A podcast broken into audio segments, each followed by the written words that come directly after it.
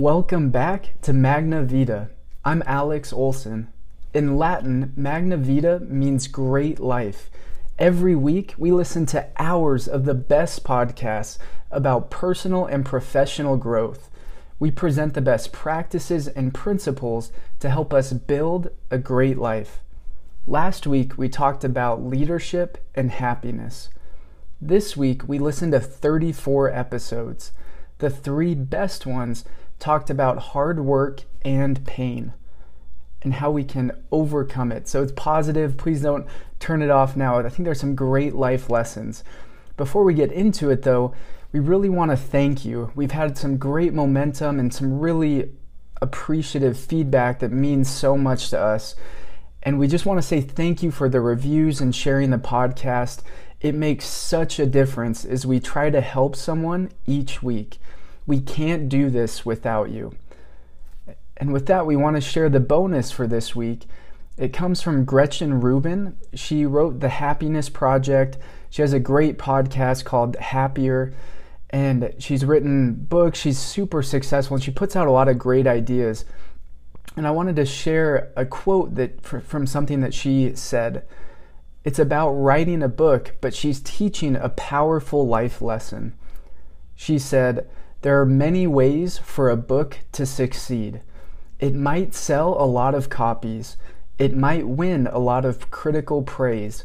It might provide invaluable information to a small group of people who, benef- who will benefit enormously.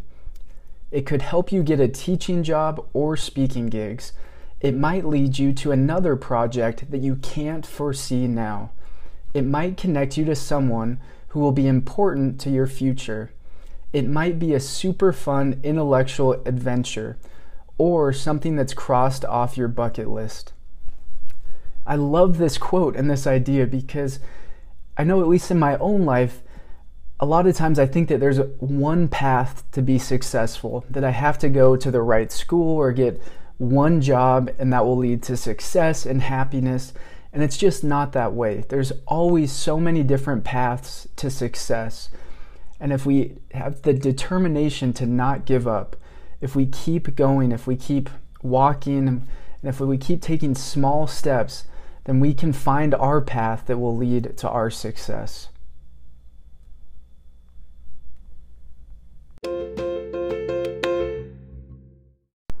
The first podcast from this week is The Jimmy Rex Show he interviewed Amy Spencer. Amy has made almost $1 million, but she's done it in a way that you are probably not thinking of.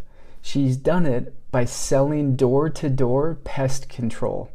So there are some great lessons from this. A couple that I took away is I think we can learn so much from people who are successful and are doing it in a different way, who don't fit the traditional mold and she's crushing it in a male dominated industry. It also shows the value of hard, non glamorous work.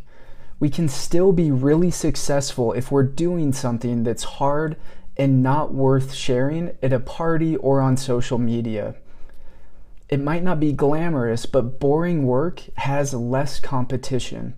I have a friend in private equity, and I remember him talking about how his company loves boring work. They love things like manhole covers in the street because nobody else wants to compete in those industries. And so I think it's a great lesson for us that if we can do those hard things that aren't glamorous, we can find success. I also think this episode had great life lessons and it shared skills for selling, which might not be the most um, exciting thing or it might it might leave kind of a bad taste in our mouth but i think it's important to recognize that every day we are selling in some way. Whether we're trying to persuade someone at work or at home we're always trying to sell an idea or ourselves and i don't mean that in a negative way of just trying to get ahead but it's a way to help us to find success and opportunities to help others and before we get into it, I think it's important that Amy said, because I think when you hear about people like this, when I was listening to the podcast, I thought, well, she's just an extrovert. She's always been good at this. And she said that she's actually an introvert and she really had to work to become better. That was her main motivation was to be the best version of herself. And it's so powerful to listen to how she was able to do that. She said the first step is that we shouldn't set limits on ourselves. She said a lot of times people want to be a victim. We want to, it's easier to complain than to go to work. But she said we have to let go of that to be successful. And we can't sell ourselves short. I think that's so true that so often we put these limits on ourselves and we cap our potential because we think we're not good enough, not smart enough, not strong enough, whatever it may be. But instead, we can just try and push ourselves and see what happens. And it's interesting, she said when she was getting started, she really struggled because she was trying to compete with others. And before she got into door to door sales, she said that she was comparing her life to other people's and she was trying to follow in their footsteps instead of being true to herself. And to do that, to be successful, it takes hard work, which is one of the main themes from this podcast. And she talked about how we need to fall in love with hard, boring, and difficult work. That she's been really successful, but it hasn't been easy. She's Amy said she's been to jail twice and she's been bit by two dogs. But what was interesting was she didn't regret those things. She said, when you realize how the harder lifestyle makes you happier, you want to live it all the time. And I love that principle that in the end, we never regret going for something. We never regret giving it everything we have. But if we put a limit on ourselves, if we sell ourselves short, then we're going to look back with regret. And Jimmy made a really interesting point about sales. He said, and I think it applies to all of us, he said, the best salespeople aren't better at selling, they're better at dealing with rejection. And I love that idea that we're constantly facing rejection, but the people that are successful are the ones that just keep going. Amy said that, that it's crucial to make the best of our situation that we can't think the grass is greener on the other side. She said, The most important thing I can train someone on is to trust the process and enjoy the moment, and not to think there's a better situation somewhere else. And this gets into the power of focus that they talked about. To get ready, Amy said she's obsessive about what she lets into her life, about what she eats, what she listens to, and she said she doesn't let any negativity in because that will bring her down and it won't help her to become her best self. And the last part, she talked about leadership and she is doing setting incredible records for how much she's selling, but she's also managing a team of people. And she said that to do this, she really has to lead by example. She said when she gives the example of how she's managing and being the top seller, it shows other people what is possible. Amy said it was easy for her to set the standard and accomplish her goal because she wanted to be that example for her people. And I think that's such a great lesson that if we have a goal and if we know that other people are watching and we can help them, then it will give us the strength and the motivation we need to work hard. And as we do that, as we put in the long days, as we consistently do the hard, boring things, that eventually it will pay off and we will find that success and happiness that we are looking for, but more importantly, we'll be able to help others to do the same. The next podcast is a new one by Mark Manson. If the name sounds familiar, it's because he wrote the super popular book, The Subtle Art of Not Giving an F. I'm not going to swear. I know a lot of people listen to this with kids, and I personally just don't swear in my life, but I think, and this is a reason I'm hesitant to share this, is there's a lot of swearing in the podcast, but I still think Mark has some great principles that are super helpful for us. And, and I think that shows by his book where it's been on the top of the New York Times bestseller list for years and it's sold millions of copies. And this podcast episode was him talking about what he calls negative self help. And so instead of positive self help, he says it's based on not, not on what feels good, but on what feels bad. He says the goal of negative self help is to engage pain thoughtfully and honestly. And I think Mark is pushing back against things where I think in society we're constantly told to find our passion and to be ourselves, be authentic. And there's some truth to that. But there, he also gets to some really great principles. He says, being good at feeling bad is what makes us feel good. And I think he's getting at two different principles here. The first reminded me of the Jerry Rice quote, the greatest receiver that's ever played in the NFL. He said, Today I do what others won't, so tomorrow I can do what others can't. And that's such a great line that if we're willing to put in the work, that it's going to pay off. And it reminds me of J- uh, Clayton Christensen.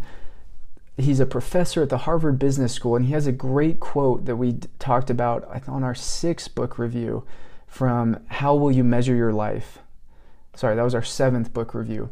And he says the root cause of business disasters, and I think it's true for personal failures, is focusing on immediate gratification in place of work that results in long term success. So that's the first principle that he's getting at. And the second is just that pain is inevitable. If we can learn to live with it, we can feel better. But there's going to be tough situations. We're going to struggle. We're going to fail at different things. And there's some things that we just can't change. In the military, there's a, a saying that they would tell us, which is to embrace the suck. And I do think it, at first it really bothered me because I was frustrated. I was thought, why does it have to suck? But then I realized that I can't change it. So if we can't change the situation, we just have to embrace it and try to make it better. The next part that was interesting that Mark talked about was he said, forget about happiness. Everything meaningful in life requires struggle and sacrifice. And I thought this was really interesting that he said even if we're trying to become our better a better version of ourselves, he said pain must be at the center of any attempt at personal growth. And what's interesting is I think as we forget about happiness and ourselves, if we just try to make the most of the situation we're in, and if we try to do something meaningful, that's when we will be truly happy and become the best versions of ourselves. Mark said, We can't control the fact that we will feel pain in our life, but we can control the meaning that we give it. Pain is inevitable, suffering is optional. I really like this idea because it helps us if we are having a tough day, a tough week, a tough year that we can still give it meaning and we can still find purpose in that pain. And the last part was Mark pushing back against this idea of just find your passion and be authentic. Mark says, forget yourself and start working on something meaningful. You don't deserve happiness, you don't deserve anything. And I know that sounds harsh, but he's getting at a good principle, which is that happiness is created within oneself not externally by external success or money or fame, but internally we can find happiness as we work on doing something to, to help others, as we work on something meaningful and something that will be important to those around us.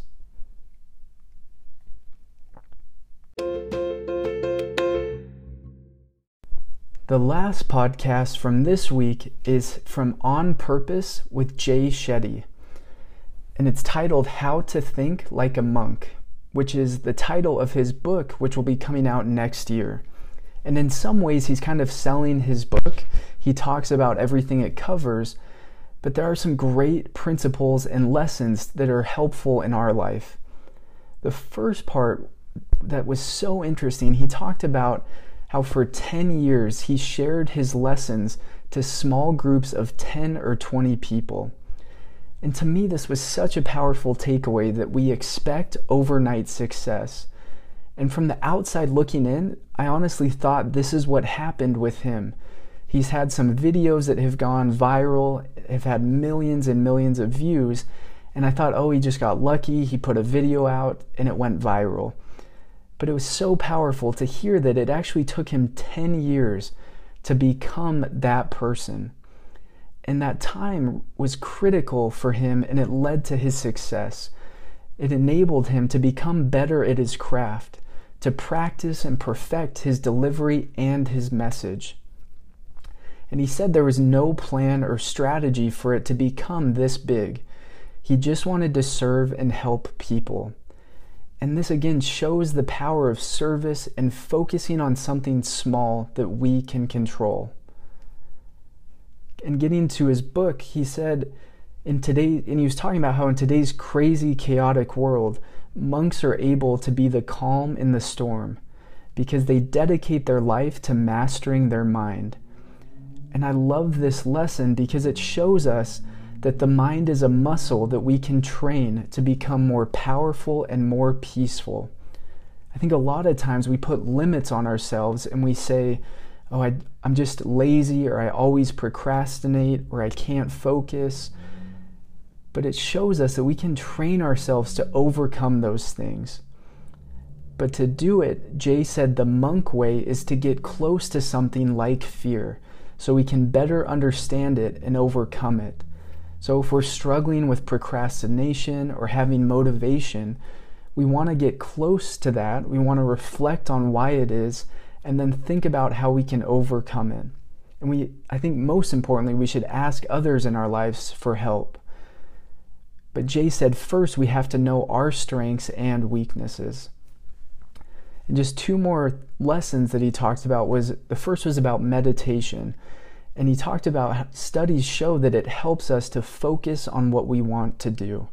So if we're trying to train our mind, I think meditation and mindfulness, whatever that looks like for you, it could be walking in the park, it could be sitting by a campfire, writing in a journal, taking pictures outside, whatever it may be that helps you to be in the present moment and trains your mind to focus on that one thing is so powerful to help us and to make our mind stronger. And the last thing he talked about was the power of gratitude. He said a five minute gratitude journal can increase your long term well being by 10%. So I know that's ab- abstract, it's hard to picture what 10% looks like, but it's so interesting to think about how much we can get, how big the return is for such a little investment. So, if we want to train our minds to become better, if we're looking for success, it's going to take time, but we can use things like meditation and gratitude to find success and peace in our life. In closing, we hope these tactics and tools about hard work and pain help you or someone you know this week to build a great life. Thank you again for the reviews and sharing the podcast. It really does make such a difference as we try to help someone each week. We can't do this without you. Thanks for listening. We know your time is super valuable and it means a lot that you're here. Please let us know how we can be better and how we can help you or someone in your life better. Thanks again, and we'll see you on Friday.